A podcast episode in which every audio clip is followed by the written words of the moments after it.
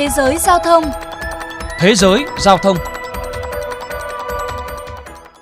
Quý thính giả đang lắng nghe chuyên mục Thế giới giao thông được phát sóng trên kênh VOV Giao thông của Đài Tiếng Nói Việt Nam. Các bạn thân mến, mỗi lần đặt xe qua ứng dụng, khách hàng thường chỉ xem tổng chi phí và số tiền khuyến mại.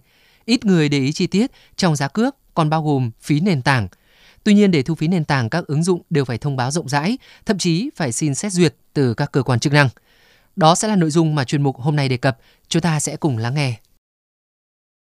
Hiện tại gần như tất cả các ứng dụng gọi xe lớn trên thế giới như Uber, Lyft, Gojek đều thu phí nền tảng với mức phí đa dạng.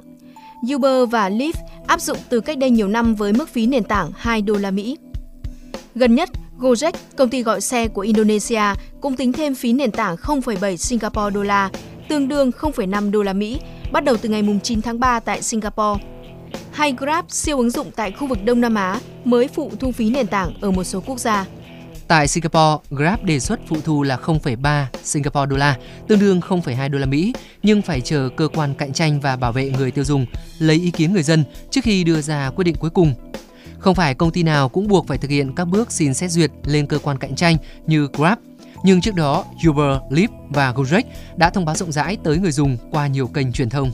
Lý do Grab Singapore phải thông qua cơ quan cạnh tranh và bảo vệ người tiêu dùng vì đây là quy định sau thương vụ Uber bán hoạt động tại Đông Nam Á cho Grab đổi lại 27,5% cổ phần. Theo đó, Grab không được phép tự động thay đổi giá khi chưa có sự đồng ý từ cơ quan cạnh tranh và bảo vệ người tiêu dùng để hạn chế tác động tiêu cực từ sát nhập. Điểm đáng chú ý, tuy chưa chính thức thu phí nền tảng, nhưng Grab đã thông báo cụ thể mọi tiến trình tới người dùng ngay từ thời điểm gửi đề xuất lên cơ quan cạnh tranh và bảo vệ người tiêu dùng qua rất nhiều kênh truyền thông như email, trang fanpage, Facebook chính thức. Vậy các hãng gọi xe phụ thu phí nền tảng để làm gì? Đại diện Uber cho biết phí nền tảng giúp trang trải các chi phí về điều tiết, an toàn và vận hành bao gồm bảo hiểm hành khách và tài xế mỗi chuyến đi.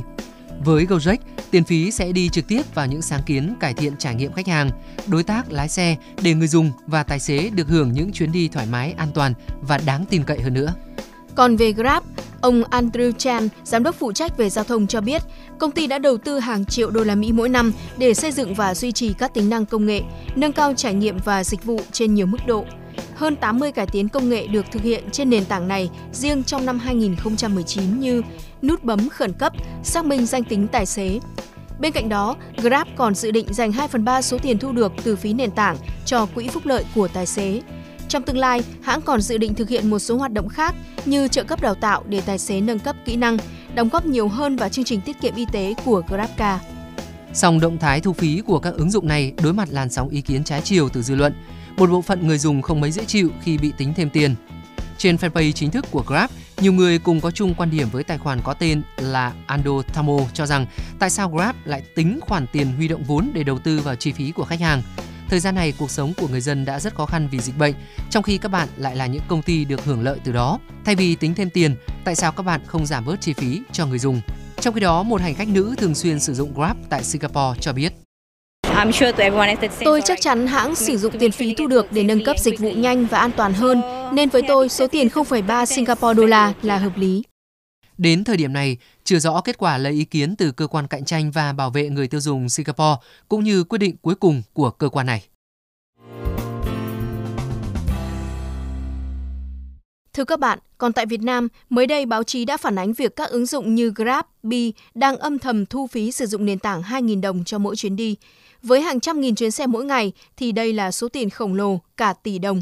Điều đáng nói là khách hàng không hề được biết về việc này. Nhiều chuyên gia đã lên tiếng cho rằng hành vi này là trái pháp luật, gây ảnh hưởng đến quyền lợi người tiêu dùng. Phản hồi về thông tin này, đại diện công ty trách nhiệm hữu hạn Grab Việt Nam cho biết, trước khi triển khai thu phí nền tảng, Grab đã thông báo đến đối tác tài xế và hành khách. Tuy nhiên, việc thông báo chỉ được Grab thông tin trên trang web của mình, chứ không thông qua tin nhắn trên ứng dụng để hành khách được biết. Chuyên mục Thế giới Giao thông hôm nay xin được khép lại. Hẹn gặp lại các bạn trong những chuyên mục tiếp theo.